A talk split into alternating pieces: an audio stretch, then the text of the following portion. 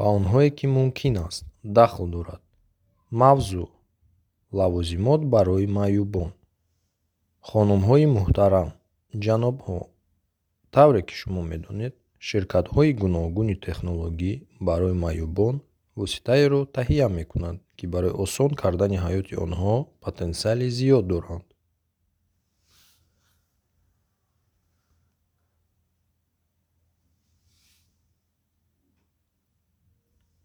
аммо як мушкилот вуҷуд дорад. Онҳо маҳсулоте мебошанд ки барои рушди онҳо захираҳои зиёд сарф карда мешаванд. Бинобар ин арзиши молиявии онҳо махсусан баланд аст.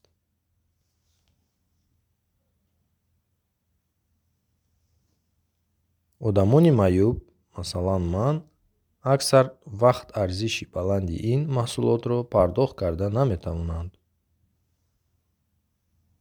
аз ин рӯ ман аз ҳар касе ки фикри эҷодӣ дорад барои ҳалли мушкилот даъват мекунам ки дар ин бора ба ман бинависад бо эҳтиром асаф бениамин